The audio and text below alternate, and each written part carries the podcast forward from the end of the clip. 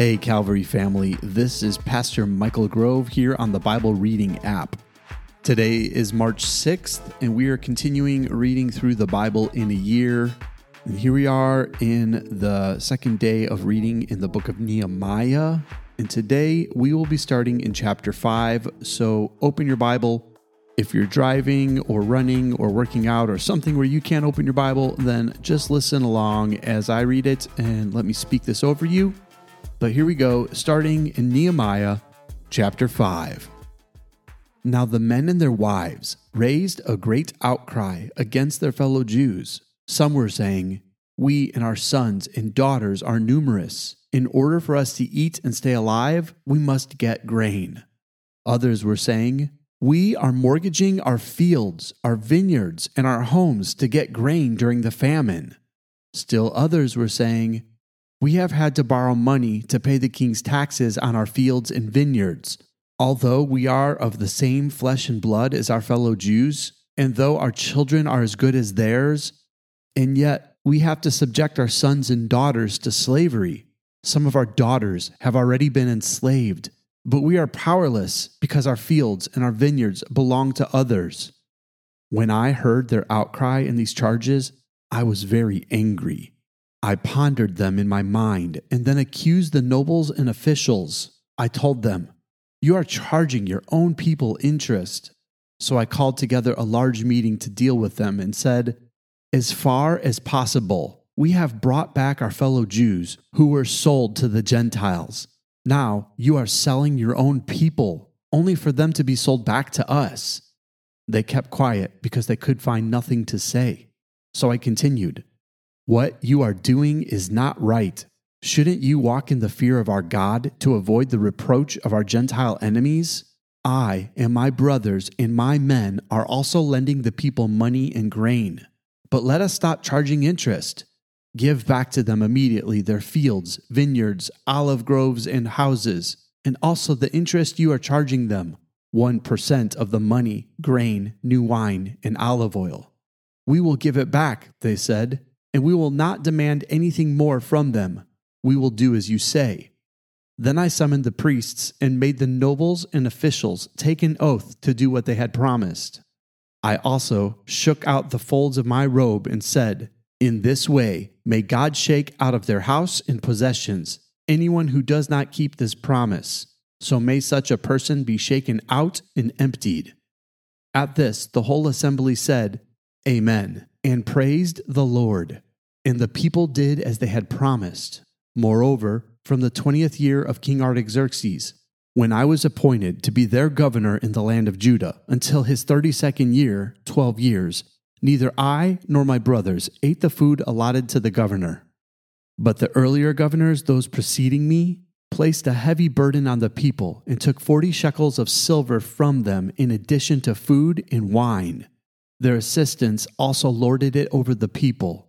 But out of reverence for God, I did not act like that. Instead, I devoted myself to the work on this wall. All my men were assembled there for the work. We did not acquire any land.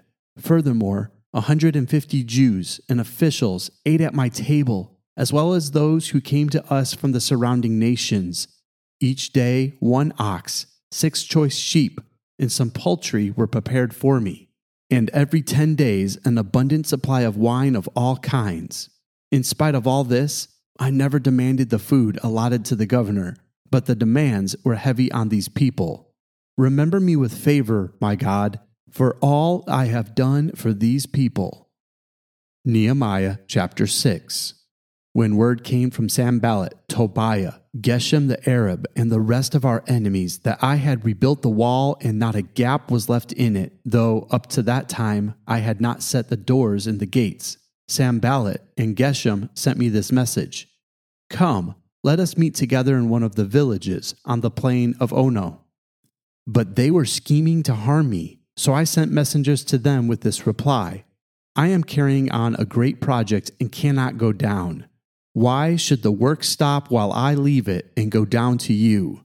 Four times they sent me the same message, and each time I gave them the same answer.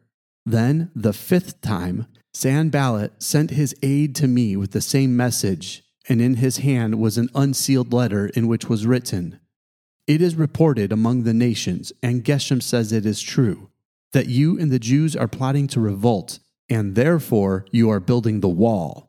Moreover, according to these reports, you are about to become their king, and have even appointed prophets to make this proclamation about you in Jerusalem. There is a king in Judah. Now this report will get back to the king, so come, let us meet together.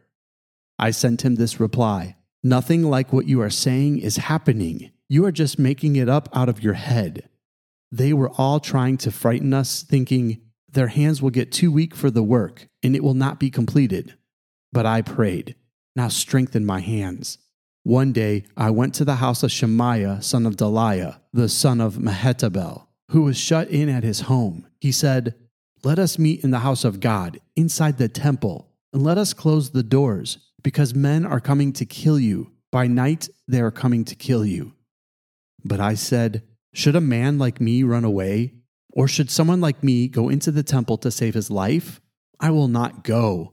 I realize that God had not sent him, but that he had prophesied against me because Tobiah and Sanballat had hired him. He had been hired to intimidate me so that I would commit a sin by doing this, and then they would give me a bad name to discredit me.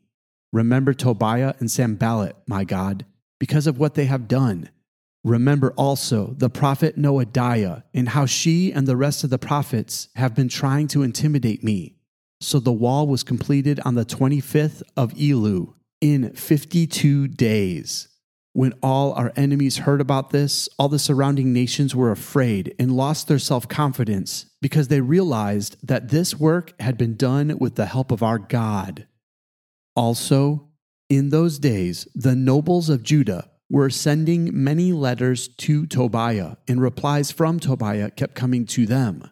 For many in Judah were under oath to him, since he was son in law to Shekaniah, son of Erah, and his son Jehohanan had married the daughter of Meshullam, son of Berekiah. Moreover, they kept reporting to me his good deeds and then telling him what I said and Tobiah sent letters to intimidate me. Nehemiah chapter 7. After the wall had been rebuilt, and I had set the doors in place, the gatekeepers, the musicians, and the Levites were appointed. I put in charge of Jerusalem my brother Hanani, along with Hananiah, the commander of the citadel, because he was a man of integrity and feared God more than most people do. I said to them, the gates of Jerusalem are not to be opened until the sun is hot. While the gatekeepers are still on duty, have them shut the doors and bar them. Also, appoint residents of Jerusalem as guards, some at their posts and some near their own houses. Now the city was large and spacious, but there were few people in it, and the houses had not yet been rebuilt. So my God put it into my heart to assemble the nobles, the officials, and the common people for registration by families. I found the genealogical record of those who had been the first to return. This is what I found written there. These are the people of the province who came up from captivity of the exiles whom Nebuchadnezzar, king of Babylon, had taken captive. They returned to Jerusalem and Judah each to his own town, in company with Zerubbabel, Joshua, Nehemiah, Azariah, Raamiah, Nahamani, Mordecai, Bilshan, Mispereth, Bigvai, Nehum, and Baanah, the list of the men of Israel. The descendants of Parosh, 2,172. Of Shephatiah, 372. Of Arah, 652 of Pahath Moab through the line of Jeshua and Joab, 2,818. Of Elam, 1,254. Of Zattu, 845. Of Zakkai, 760. Of Binnui, 648. Of Bebai, 628. Of Azgad, 2,322 of Adonikam 667, of Bigvai 2067, of Adin 655, of Ater through Hezekiah 98, of Hashum 328, of Bezai 324, of Hariph 112, of Gibeon 95, the men of Bethlehem and Netophah 188, of Anathoth 128, of Beth Azmaveth 42, of Kiriath Jearim, Kephirah and Beeroth 743, of Ramah and Geba 621, of Mikmash 122, of Bethel and Ai 123, of the other Nebo 52, of the other Elam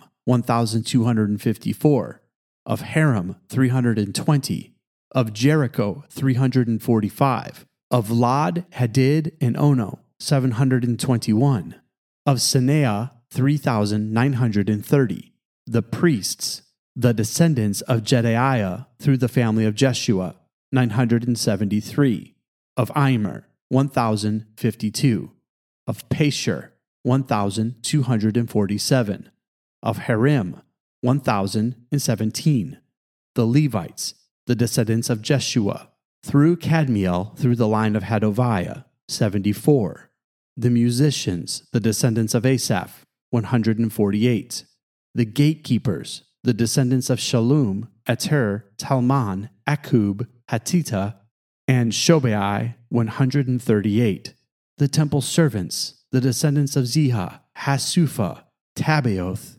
Keros, Sia, Padon, Lebana, Hagaba, Shalmai, Hanan, Giddel, Gahar, Reaiah, Rezin, Nekoda, Gazzam, Uzza, Paseah, Besai, Meunim, Nephusim, Bakbuk, Hakupha, Harhur, Bazluth, Mehida, Harsha, Barkos, Sisera, Temah, Neziah, and Hatipha, the descendants of the servants of Solomon, the descendants of Sotai, Sophereth, Perida, Jaala, Darkon, Giddel, Shephatiah, Hattil, Pokereth Hazzebaim, and Amon, the temple servants and the descendants of the servants of Solomon, 392. The following came up from the towns of Tel Melah, Tel Harsha, Kerub, Addon, and Amur, but they could not show that their families were descendants from Israel. The descendants of Delaiah, Tobiah, and Nekoda, 642. And from among the priests, the descendants of Hobaiah, Hakkoz, and Barzillai, a man who had married a daughter of Barzillai, the Gileadite, and was called by that name. These searched for their family records, but they could not find them and so were excluded from the priesthood as unclean. The governor, therefore, ordered them not to eat any of the most sacred food until there should be a priest ministering with the Urim and the Thummim. The whole company numbered 42,360, besides their 7,337 male and female slaves, and they also had 245 male and female singers. There were 736 horses, 245 mules, 435 camels, and 6,720 donkeys. Some of the heads of the families contributed to the work. The governor gave to the treasury 1,000 darics of gold, 50 bowls, and 530 garments for priests. Some of the heads of the families gave to the treasury for the work 20,000 darics of gold and 2,200 minas of silver. The total given by the rest of the people was 20,000 darics of gold, 2,000 minas of silver, and 67 garments for the priests. The priests, the Levites, the gatekeepers, the musicians, and the temple servants, along with certain of the people and the rest of the Israelites, settled in their own towns. When the seventh month came and the Israelites had settled in their towns. This concludes the reading for today. Let me give you a few thoughts as we end our time together. So I'm reading from the New International Version, and it almost feels like Nehemiah 7 ends mid sentence.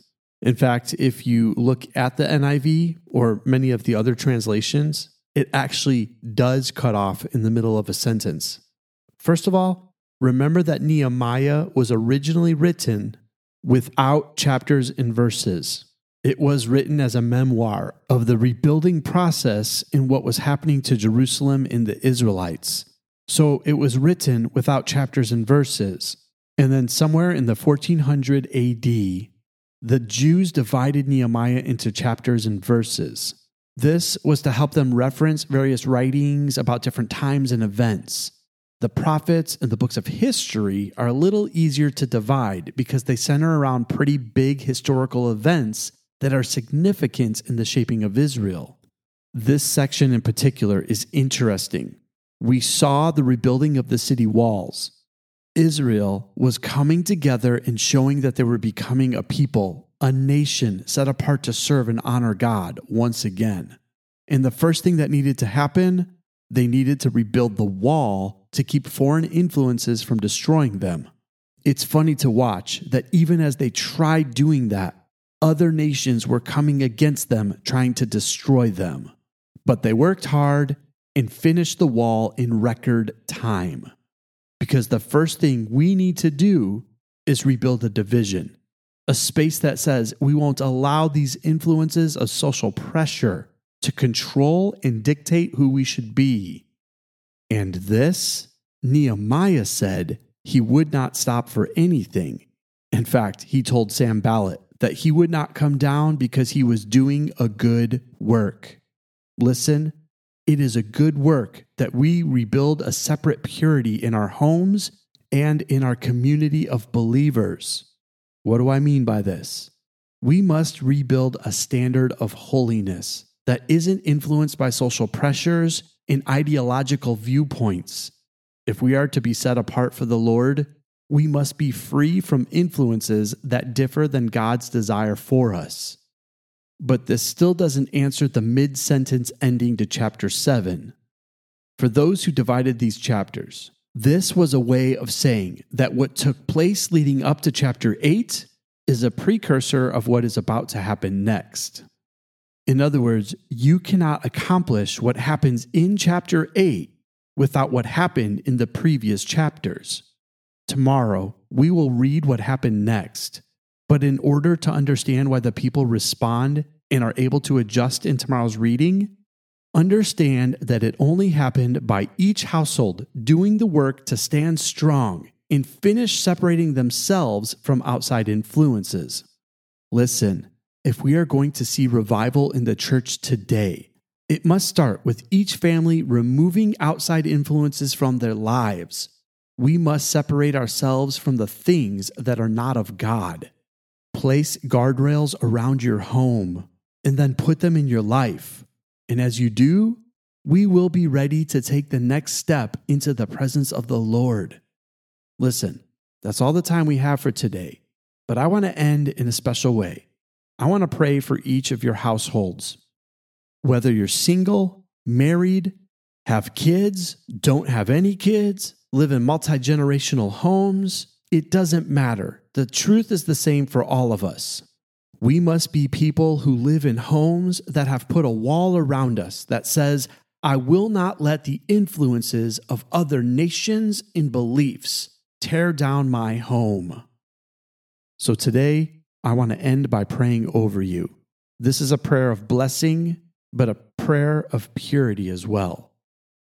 Father God, I just ask for my friends. Lord, will you help us be your people? Will you separate us from the things of this world that are meant to tear us down? God, will you put your Holy Spirit in a place that helps us guard and protect the things that you are trying to do in our lives? God, give us purity, give us holiness, and help us to maintain that by pursuing your presence and being your holy people again. We love you, God and I thank you for this. Amen.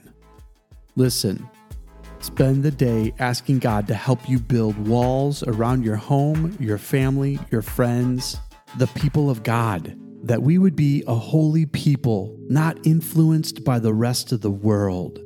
That's all the time we have for today. I love you, and God bless.